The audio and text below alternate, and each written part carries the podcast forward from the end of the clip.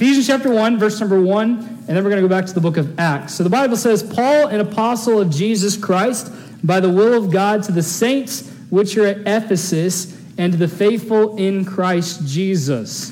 Uh, let's go ahead and start with the word of prayer. Lord, we love you. We thank you for this day that you've given us, Lord. And God, I pray that you do with this lesson tonight, Lord. I know it's a very introductory lesson, a lot of information kind of concerning uh, the backstory, the background of the uh, church at Ephesus. Lord, I pray that you'd help us to gain some information that we need to gain tonight and learn what we need to learn. Uh, Lord, the Apostle Paul is a great ministry and has done uh, phenomenal things for you in that early first century. And most much of the New Testament is accredited to his writings. And Lord, God, I pray that you'd help us to be the people that we are supposed to become. And God, I pray that you'd help us as we walk through this series the next several months and, and really throughout this whole year, that we discover our identity. Lord, our identity is not tied into the world and what the world says of us. Our identity should be tied into you, into Christ, as we'll discover in the next few weeks. Lord, we love you. In Christ's name I pray. Amen. Uh, the Apostle Paul wrote this book in and around A D sixty-one. I know many of you guys uh, are very interested in those, those dates. Uh, but the Apostle Paul, before he became a Christian, was who? What was his name before he became a Christian? Saul, yes. And as I, I kind of mentioned a little bit on Sunday, Sunday morning, you know, before uh, Saul became a Christian, before his name was changed to Paul, he was a zealot, in a sense, if you will. He was a religious zealot. He knew a lot of things concerning the Word of God. A lot of that didn't necessarily change, but what changed was his identity.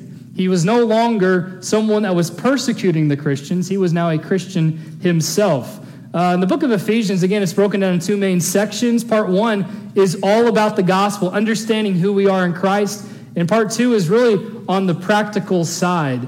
Um, you know, the book of Ephesians is a very important book for many reasons. This is really one of the most formal books that the Apostle Paul writes. Uh, um, many of his books are more informal. Uh, Second Corinthians, Galatians, they, they abound with personal touches from Paul, either about his own life or about the recipients.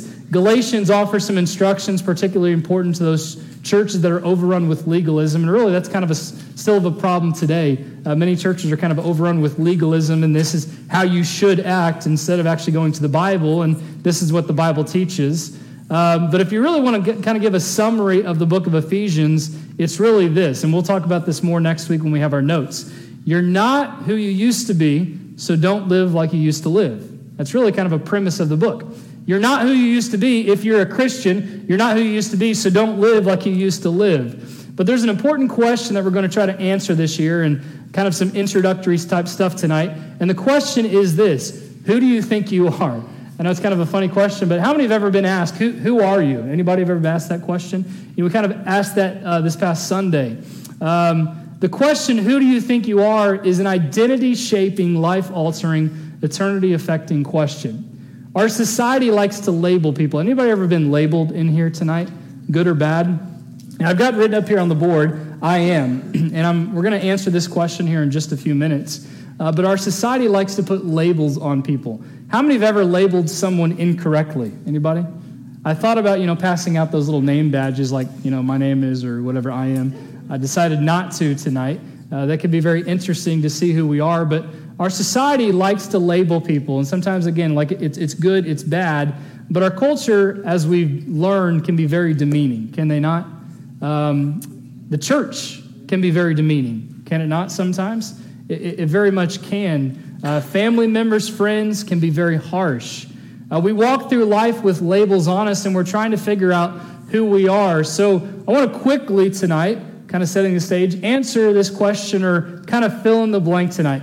How would you fill in the blank with this? I am blank. And, and besides a Christian, let's try to fill in the blank tonight. Maybe it's rich, poor. Let's let's kind of give a one-word uh, synopsis tonight.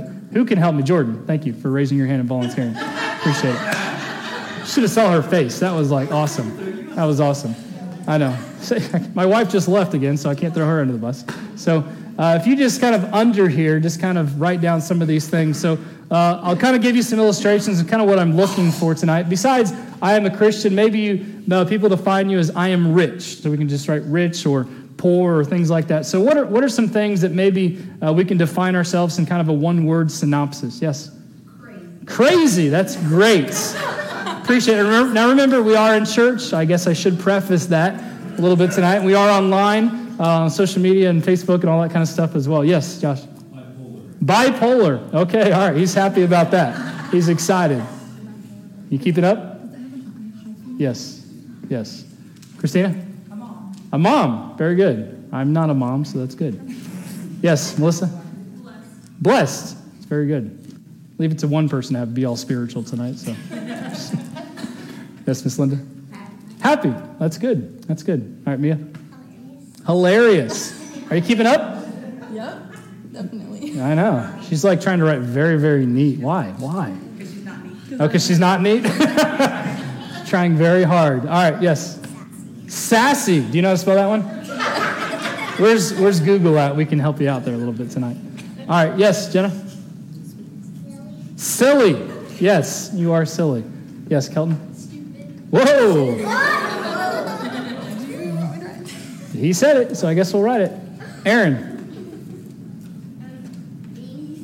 What? Meanies. Mean, okay, I mean, very good. Yes. Awesome. Okay. All right. We got a lot of uh, very good people. All right. Let's get some more adults. Let's get some more adults here tonight. We got all the kids. Yes. Uh, I'm nuts. Nuts. Yeah, that's that's true. That's fitting. Very, very fitting. Any adults tonight? Yes, Monica. Grateful. That's good. Very good. All right, Nate. Uh, this is scary. Uh, silly. Silly. Yes, you are silly. You are silly. Yes. Humble, okay. Thankful. Thankful, very good. What else? What are some things I am? Yes, Christy? Don't be surprised that I'm being told I'm being bossy. Bossy, I was about to fall over. I'm just kidding. Where's your husband? Where's your kids? Anyone else tonight? Kenzie? Tired. Tired, yes. Did you write that earlier? No? Who, who wrote that? Justin? You wrote it? Okay, I, I figured this one. I knew it was someone. I, I am tired, too. I've had like three energy drinks today, and I'm still about to crash. So anyway, either that or it's going to kick in. And blah, blah, blah. Who knows? Who knows what's going to happen? All right, let's get a couple more adults. A couple more adults tonight. Anybody? Hungry? Hungry? What? I'm married to Dean. Married to Dean. That's enough said. Enough said. Yes. Hang on, hang on. All right, Michael, I know you want to say something. Creative. Creative. Creative. Very good. Justin, thanks for raising your hand. Appreciate it. I'm here. You're here. I'm here. That's good. That's good. Ron? Disciple. Disciple. Yes, that's good. I, I did choke on that. I was like, wait, what? A follower? It just doesn't look right, but... Someone said boring? You said boring. You're boring? All right. Marcus, I am boring. Ron? Confused. I think most people are confused with what I'm doing here tonight. Depressed and what? Remedial. Remedial. You have any idea? Good luck. All right, Ethan? I'm crazy about pizza. Crazy about pizza. Yeah, yes. What? Not a morning person. Daniel?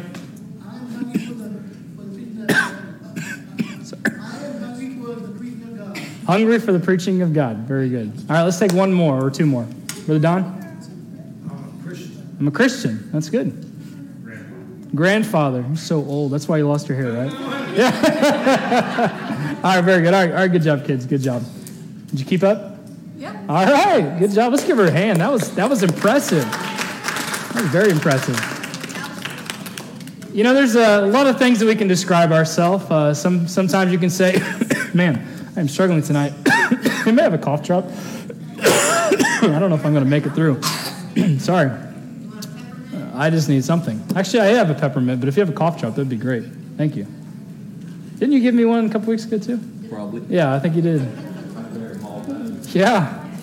Always carries halls on him. That's that's it's a good man right there. All right. Um, nobody said I'm a failure. Nobody thinks you're a failure.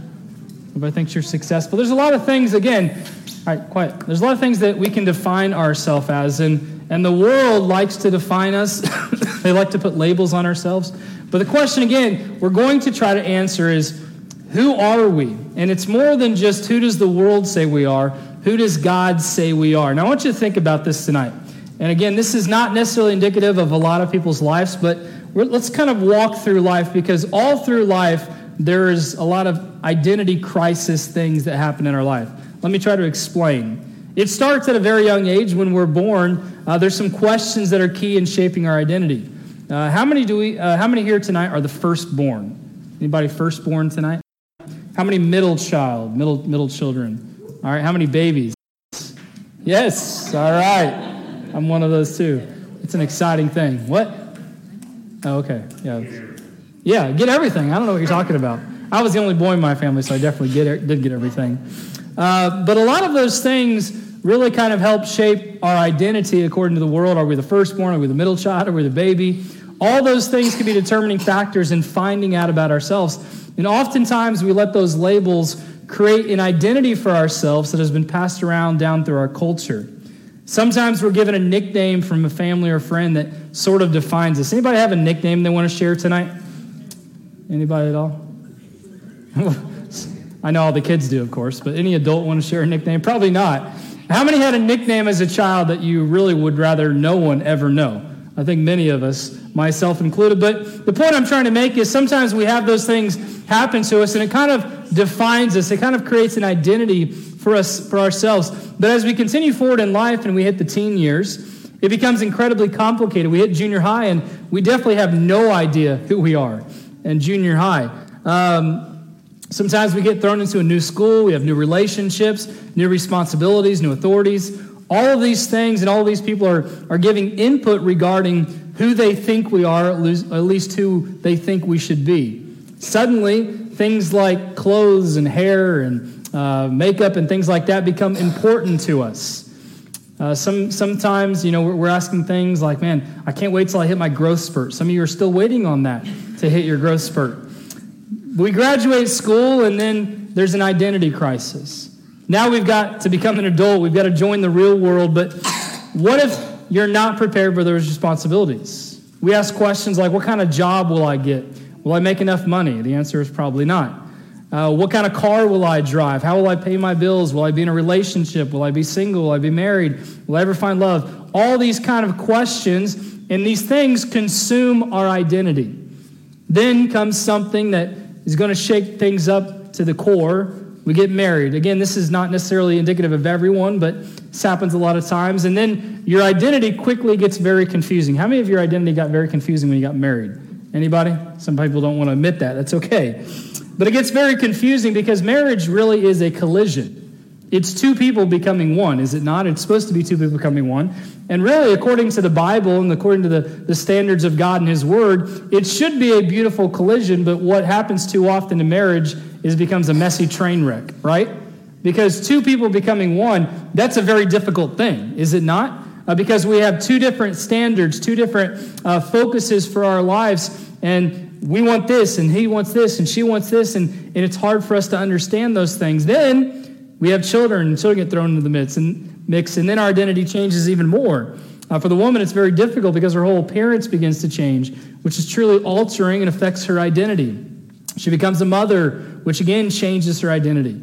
The man doesn't really know what's going on until the baby comes out, and he still doesn't know what's going on. But then his identity still changes because now he feels the weight of responsibility, or at least he should feel the weight of responsibility, becoming a father. And what typically happens is you go from being focused on each other in a relationship to what? Being focused on the child. The child becomes the center of your universe, the center of your orbit. And that child dictates a lot of things. All of those things that used to define you are gone, and you have been drastically altered or affected in some way. Your kids get older, and suddenly they don't need you anymore like they used to. And some of us are waiting for that day. Some of us are like, I can't believe that day has already come. Then we hit the empty nest syndrome and season, and suddenly our identity is shaken again. We ask the question, who am I? Who are we? What's the center of our world? Why do we even try?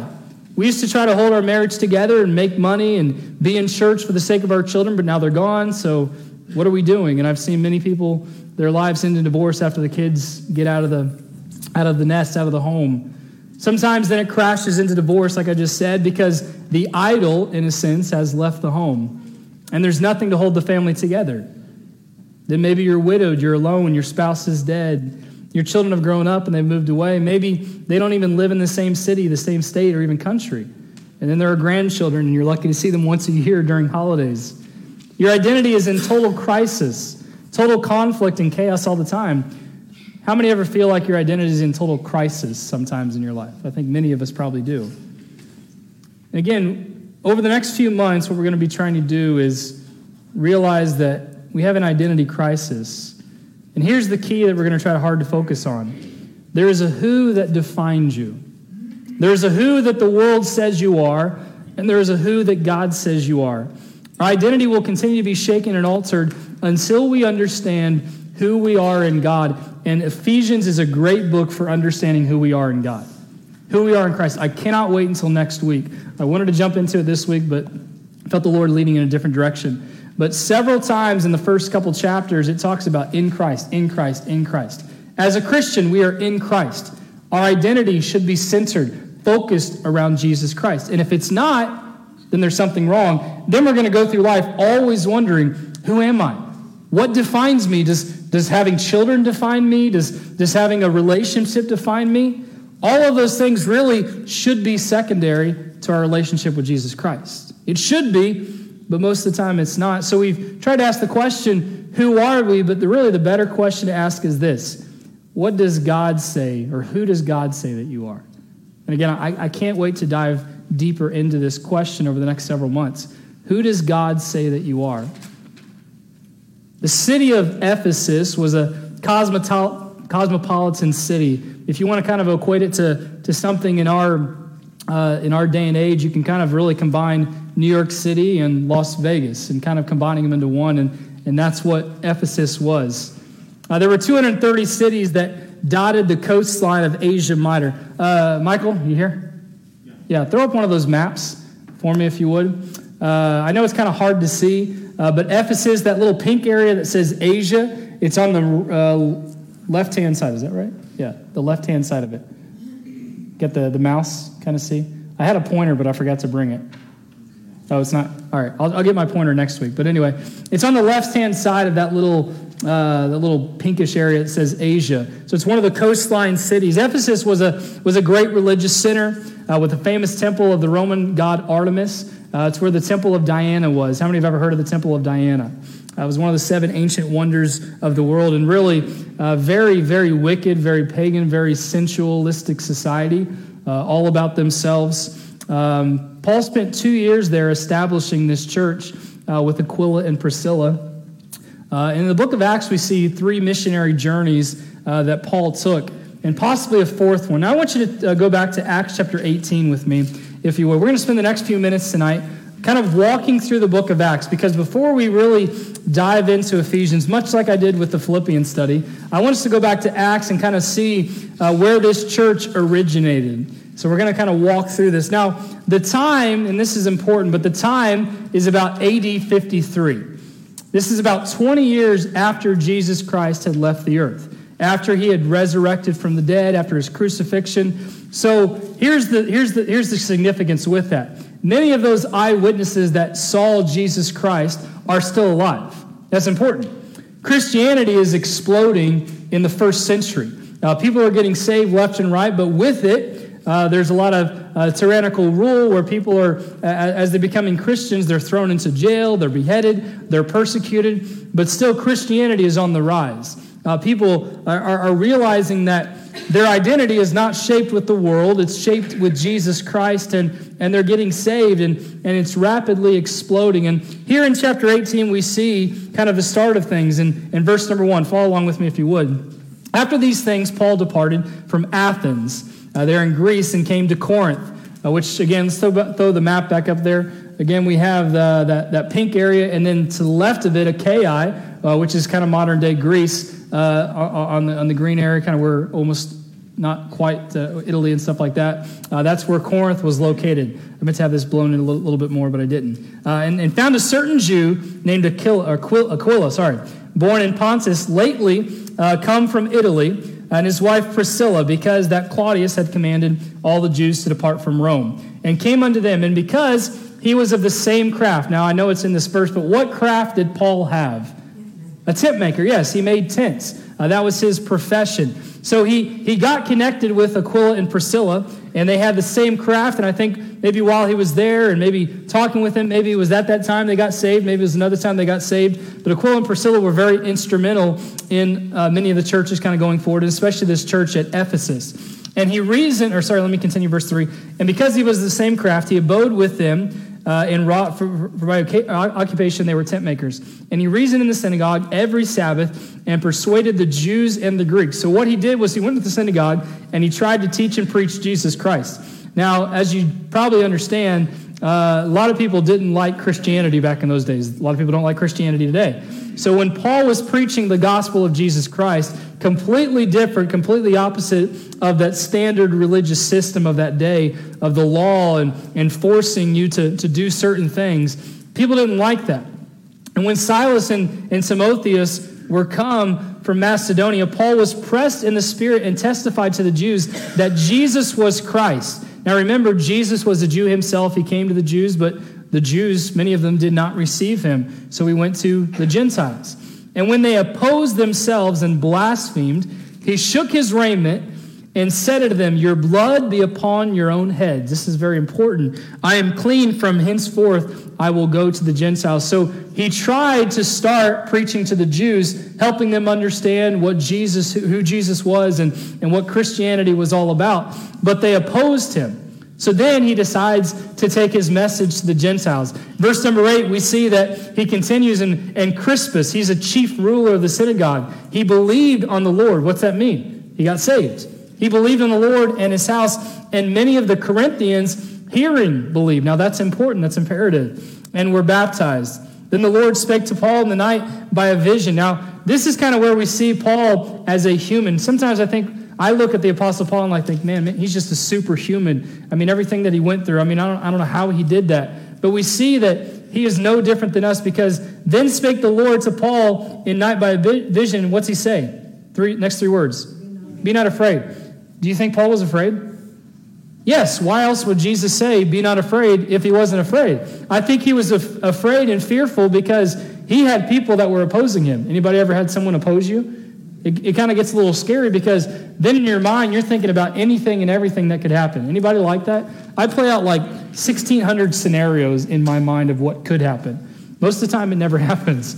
I'm thankful that it never happens, but I try to prepare myself adequately for these things. So Paul, I'm sure, was very fearful because the Jews hated him, because he's preaching a message that's opposite of what they believe.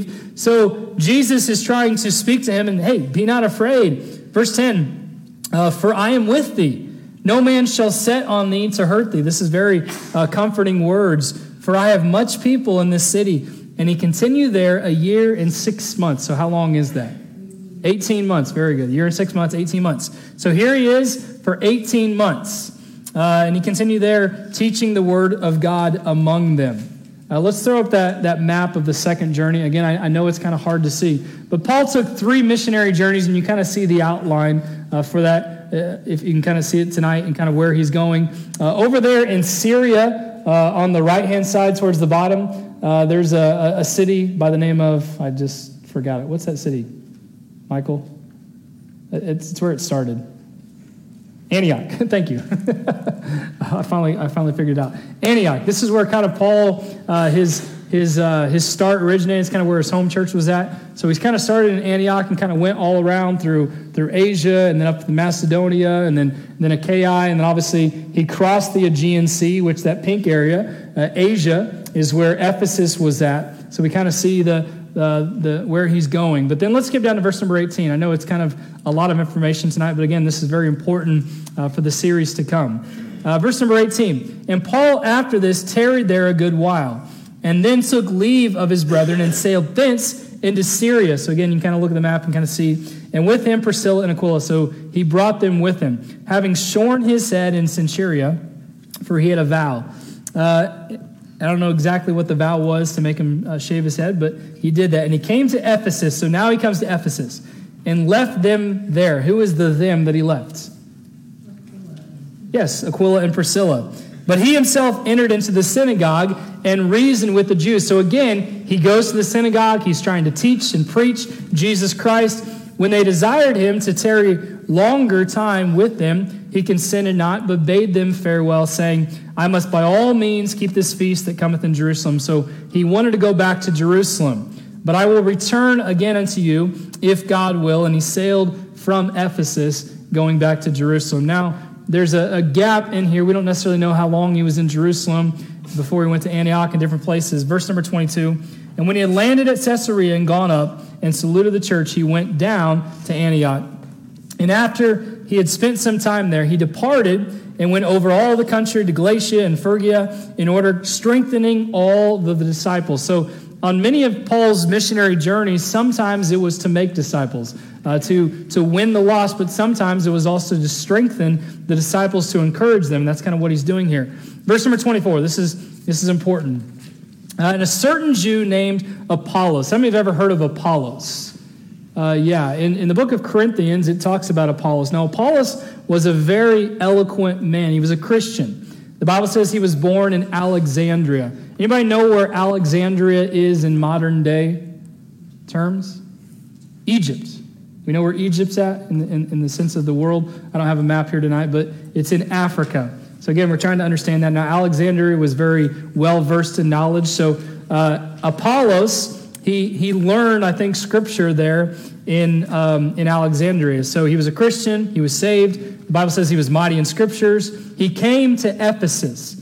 This man was instructed in the way of the Lord, this is important, and being fervent in the Spirit, he spake and taught diligently the things of the Lord, knowing only the baptism of John. So he's very eloquent, he knows the Bible, uh, he's he's one of those charismatic figures that people just, just love to hear, his preaching and teaching, uh, very diligent in the things of the Lord, but he only knows the baptism of John. Now the baptism of John, again this is important, is a is a, a message of repentance. Uh, that's uh, it, uh, it's it's kind of what John was preaching before Jesus had come and Jesus had died on the cross. But when Jesus came, he brought with him, yes, it was the message of repentance, but it was also bringing the Holy Ghost, the Holy Spirit. So Apollos didn't have this understanding about what Jesus had actually come to do. He had knowledge of him, but he didn't necessarily have knowledge of what Jesus had done. And he began to speak boldly in the synagogue. This is Apollos.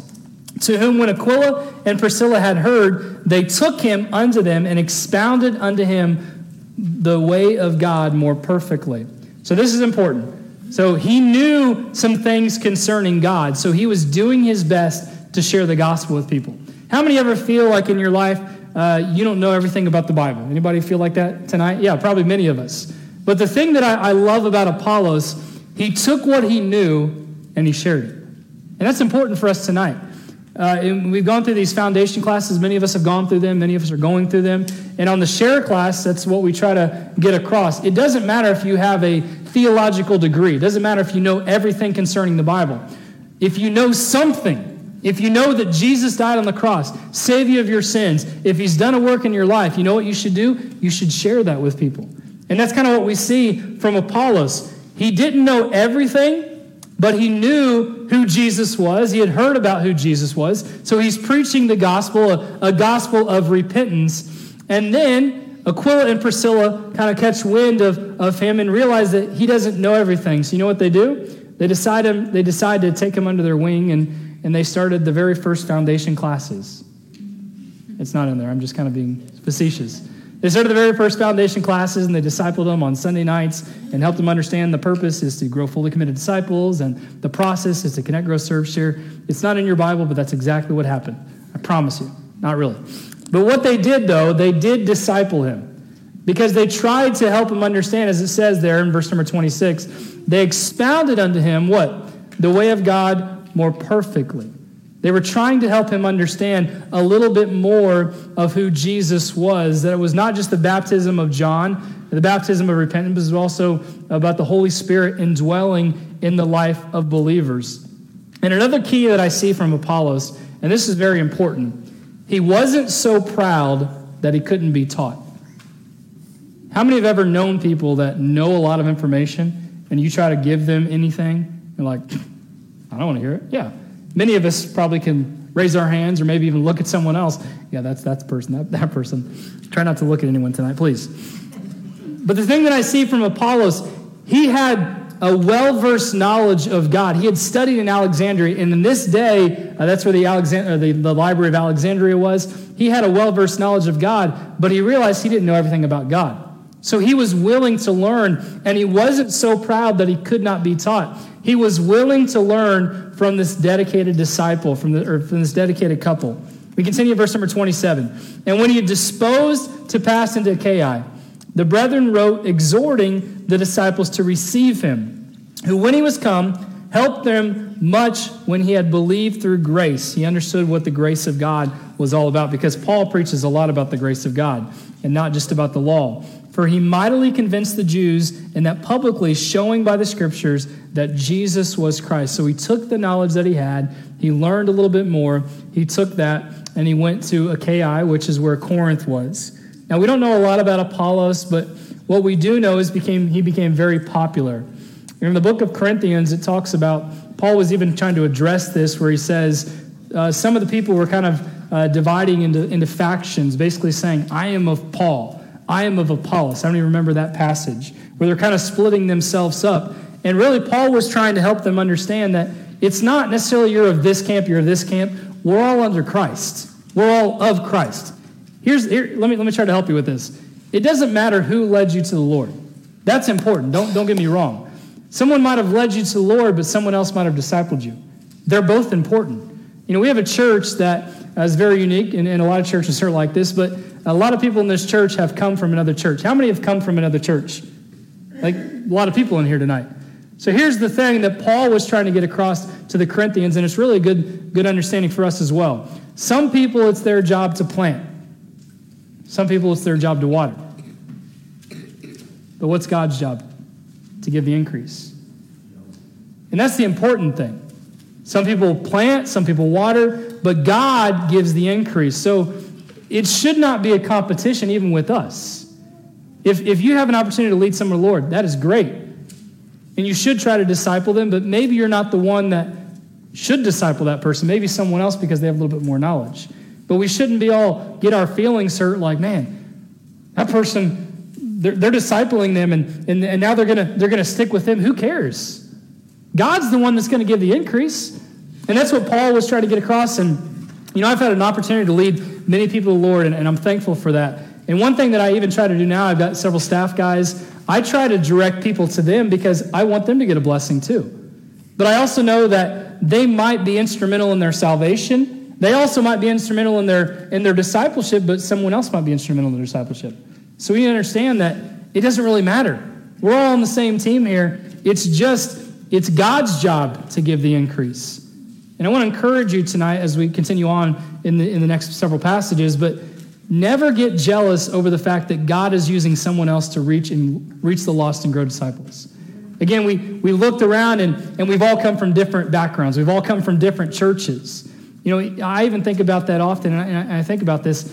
As long as the gospel is going forward in Decatur, man, I, I commend those other preachers and those pastors. They might not do the things that we do, and that's okay. Maybe their job, maybe you came from a church where you were planted. And maybe you come here and you get watered. That's okay, as long as God has given the increase.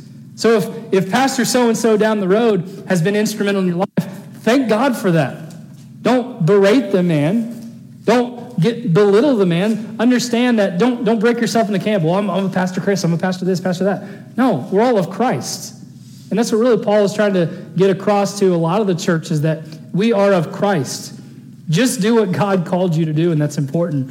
As we continue to Acts chapter nineteen, uh, we can throw the map back up there, the third missionary journey.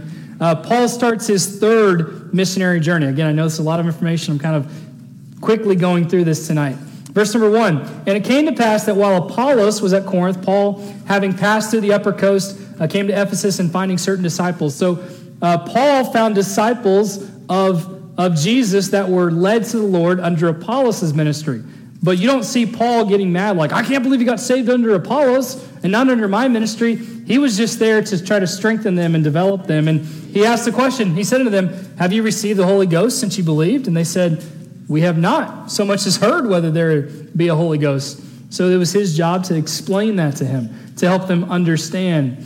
And really, Acts chapter nineteen is an explanation of the opposition that Paul went through in his ministry and that he encountered there in Ephesus. Uh, flip down to uh, verse number verse number ten. Verse number ten, then we're going to skip down to verse number eighteen. And this continued by the space of two years. So Paul is now in Ephesus for two years, so that all they which dwelt in Asia, let's read this together, heard the word of the Lord Jesus, both Jews and Greeks. This is important. While Paul was there for two years, not saying everyone got saved, but everyone heard the word of the Lord. And that's, that's important.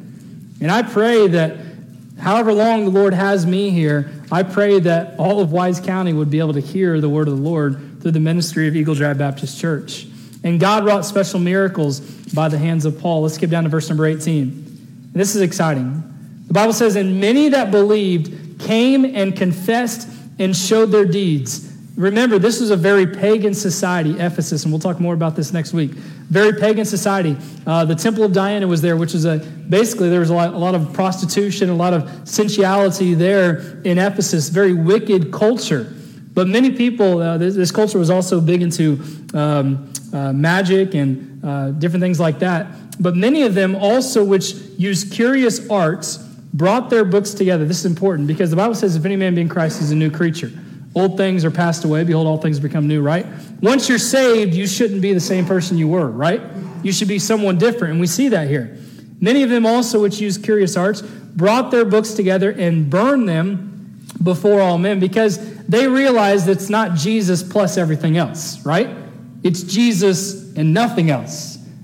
But a lot of times people become Christians or they get saved and they try to add Jesus on to the life that they're already living. I'm here to tell you that is not going to work.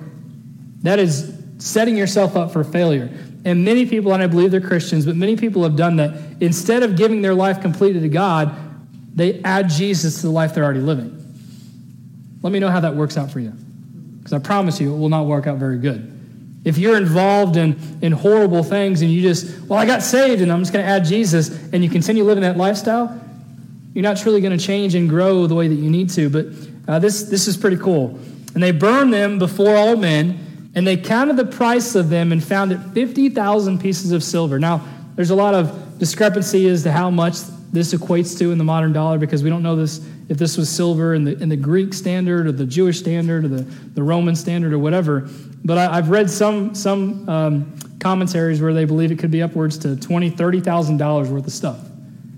And it could even be more. I'm not really sure, but just imagine that. You get saved, you bring all of the wicked things in your life together, and you just burn them. And all the people that, that came, I mean, there's twenty thousand dollars, thirty thousand dollars worth of stuff. That's that's a lot of material. That's a lot of a lot of stuff that you've you've invested in. I mean, you know, there's been times where we've gone to camp when I was when I was a teenager, and uh, how many ever had one of those like bonfires? You come back and you burn, you know, certain things.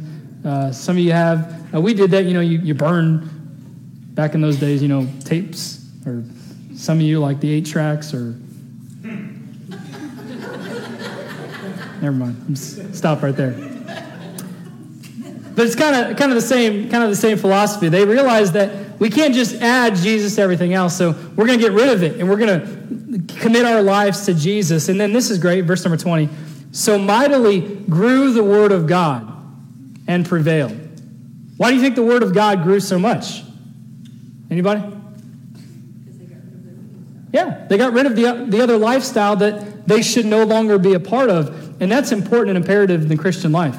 We can't, again, add Jesus to everything else that we're doing. And as a Christian, it's very easy, isn't it, to continue to add those things back into our life, isn't it? Yeah, it is for all of us. And, and I struggle with that sometimes. But I believe the word of God grew and prevailed so much because they realized that Jesus was enough. He was their sufficiency.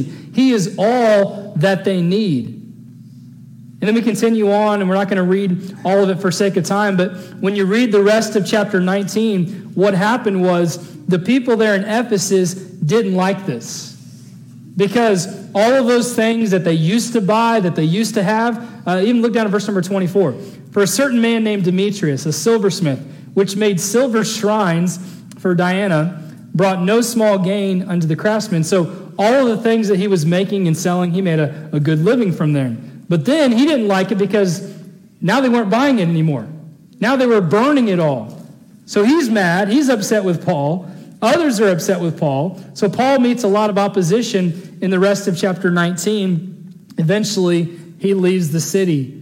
And as best we know, it's not necessarily here, but chapter twenty, early part of chapter twenty, he leaves Timothy behind, and Timothy, I believe, is the pastor there at that church in Ephesus. But let's skip down to chapter twenty, verse number seventeen. Chapter twenty, verse number seventeen. The Bible says, and from Miletus, he sent to Ephesus and called the elders of the church. So uh, this is important. So Paul, he's he's already gone away from Ephesus. He's been there a few years. Uh, he's helped start the church. And now he's he's coming back in the direction of Ephesus, which Miletus is, um, is, is or sorry, verse number seventeen. Uh, and yeah, from Miletus, he, he called the elders uh, t- together. He didn't necessarily go to Ephesus, but he called them to Miletus. So he basically had this, um, this um Uh, what am I trying to say? Um, meeting, basically, in a sense. Kind of a leadership training meeting. So he gets all the leaders, all the elders from the church there at Ephesus. He brings them together, and what he's going to try to do over the next several verses is just kind of impart some final wisdom and knowledge, because he knows that his life is going to be ending soon, uh, because he's, he's a wanted man because of what he preaches. Verse number eighteen, and when they were come to know him, or sorry, when they were come to him, he said unto them, you know from the first day Uh, that I came into Asia, after what manner I have been with you at all seasons, serving the Lord with all humility of mind and with many tears and temptations, which befell me by the lying uh, to wait of the Jews, and how I kept back nothing that was profitable unto you, but have showed you and have taught you publicly. He's basically saying, I've given you everything that I can, uh, and from house to house. Verse twenty-one, testifying both to the Jews and also to the Greeks, repentance towards God and faith towards our Lord Jesus Christ. Excuse me. Verse number twenty-two. And now, behold, I go bound in the Spirit unto Jerusalem. I'm going back to Jerusalem, not knowing the things that shall befall me there. I don't know what's going to happen, but I don't think it's going to be pretty. Save the Holy Ghost uh, witnesseth in every city, saying that bonds and afflictions abide me. Verse twenty-four. But none of these things move me. Neither count on myself, or sorry, neither count on my life dear unto myself, so that I might finish my course with joy. Paul wanted to finish what he started, and he wanted to finish joyfully. And the ministry which I have received of the Lord Jesus to testify the gospel of the grace of God. Verse twenty-five, and now behold, I know that ye all, among whom I have gone preaching and uh, the kingdom of God, shall see my face no more. So this is his final speech. This is his final farewell. And as you can imagine, it's probably a very emotional time. He's invested in these people. These people grew to love Paul. Wherefore I take to you the record this day that I am pure from the blood of all men. Why does he say this? Because he's done everything in his power to preach Jesus Christ. Some believe, some didn't believe, but he's done his best to preach Jesus Christ and taken every opportunity. And really, we can stop right there and focus on that. We don't have a lot of time, but can we say that of ourselves? I am pure from the blood of all men. I've done everything I can to preach and teach Jesus Christ. Most of us probably couldn't say that. For I have not shunned to declare unto you all the counsel of God, not just picking and choosing. Take heed, therefore, unto yourselves and do all the flock. So here he's passing the baton, over which the Holy Ghost hath made you overseers, to feed the church of God, which he hath purchased with his own blood. Verse twenty-five, for I know this, that after my departing shall grievous wolves enter in among you, not sparing the flock. Paul, in a sense, was kind of being a prophet, because he knew, and this happens in churches too, if you don't continue in discipleship, if you don't continue in the Word and growing in the Word and, and getting deeper planted in the Word, then what's going to happen is someone's going to come in that has a little bit of knowledge of the Bible but has a false doctrine, and you're going to believe that if you're not grounded in what you believe. So Paul is saying, beware, because when I'm gone, others are going to kind of try to attack. Grievous wolves shall enter in among you, not sparing the flock. They can care less. All they care about is themselves. Also of your own self shall men arise, speaking perverse things, to draw away disciples after them, to try to get the disciples of Christ and try to follow them. And we see this in churches today, where people that we thought were grounded, something happened to them, and someone got a hold of them. Someone got their ear. In a sense, they were a grievous wolf, and they led them astray. How many know people that have been led astray? I think many of us, right? Verse thirty-one, therefore watch and remember that by the space of three years I ceased not to warn everyone night and day with tears. Every day for three years I warned you. I, I cried for you. And now, brethren, I commend you to God and to the word of his grace, which is able to build you up and to give you an inheritance among all them which are sanctified. I have coveted no man's silver or gold or apparel. I didn't do it for earthly gain. That's important. Some preachers do things for earthly gain, but Paul's ministry wasn't about that. Yea, ye yourselves know that these hands have ministered unto my necessities, and to them which were with me.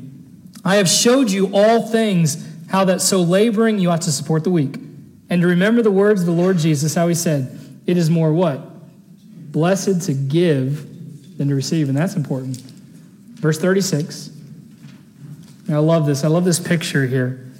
And when he had thus spoken, after he imparted this final challenge to them, he kneeled down and prayed with them all. So he has a prayer meeting. Isn't that an amazing picture? Prayer is important. You know, that, that's why we, we try to have different prayer meetings in our church, and that's why we started the upper room prayer before our Sunday morning services, because I realized the power of prayer that it has on the life of a, of a child of God. I know we pray individually, but there's nothing like coming together and praying with God's people. And that's kind of what Paul is doing here. He's, he's getting them all together, and he kneels down, and he prays with them all. And they all wept sore, verse thirty-seven, and fell on Paul's neck and, and kissed him. Because, again, this is the final time that they're going to see him. They're, they're sad. They're sorrowful. Verse thirty-eight, sorrowing most of all for the words which he spake, that they should see his face no more. I mean, it'd be like, in a sense, you, you have someone that, that you, you love, and, and they love you, and maybe, they're, maybe they've been your mentor, or maybe they've been... Uh, someone that's discipled you and, and helped you through life, and, and they're basically telling you, I'm leaving, and you're never going to see me anymore. It's going to be a sad time. So they're sad, and they accompany him to the ship, and they, they, they basically saw him off there. You know, not long after this, Paul was imprisoned at Rome in A D sixty-one, and he was placed under house arrest. Remember, this all started back in fifty-three, uh, A D fifty-three, when the church kind of was established there. And many of the letters that Paul wrote were, were letters written in prison. He was released and then traveled again for about a year before he was arrested a second time by Nero. And then later he was martyred. But after the book of Acts, the letter to the Ephesians, the next time the church of Ephesus is mentioned is in what book? Revelation. I want you to turn quickly. Again, this is kind of a lot of introductory stuff tonight, but I kind of wanted to set the stage of what's to come. Turn to Ephesians Uh, chapter number six, the very last chapter of this book. Ephesians chapter number six, verse number twenty-four. Ephesians chapter six, verse number twenty-four. What was the reprimand for the church of Ephesus in Revelation? Anybody remember what the reprimand was? Somebody said it. What? They lost their first love. Notice what Paul says here at the end of chapter twenty, or chapter six, verse twenty-four. And we'll get to this probably at the end of the year when we finally finish this study. Grace be with them all that love our Lord Jesus Christ in sincerity. Amen. You know, it's interesting to note, but the last thing that Paul writes to the church at Ephesus is this: don't lose your first love. And what happened about twenty years later? John is writing, you've lost your first love. Everything we do here at Eagle Drive Baptist Church should be centered around our love for Jesus Christ. Everything we do should be centered around our love for Jesus Christ. And the moment we stop loving is the moment we stop living. And what I mean by that, if we stop loving God, if we stop doing things out of love for him, then we're going to be no different than the church of Ephesus. A church that was strong, and really when Paul wrote this letter to them, this was a thriving church. The Lord has done a lot of great things at Eagle Drive Baptist Church uh, this past year, and I believe we're on the marks of being a thriving church, and, and really we, we have uh, healthy church uh, tendencies. But the moment we lose the reason for it all, a love for Christ, doing things out of love, you know what's going to happen? We're going to turn into Ephesus. We don't have to, but how many have seen churches that have once been a growing, thriving, dynamic church that have declined so much? And a lot of times it's because they're doing things out of duty, out of obligation, instead of out of love. And it's very easy for us to fall into that. It's very easy for us to, man, I'm excited, I'm growing, but then all of a sudden something happens and it gets us off track. And then we just go through the motions.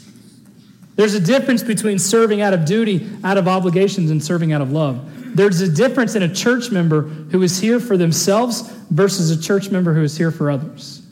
And we're talking about this in three oh one specifically right now. There's a difference in a church member who has the attitude of I will versus the attitude of I want. And many times this attitude creeps into the churches. This is what I want, Pastor. This is what you can do for me instead of I will. How can I serve? You know, I believe this can be a truly special year for Eagle Drive Baptist Church, for our church family.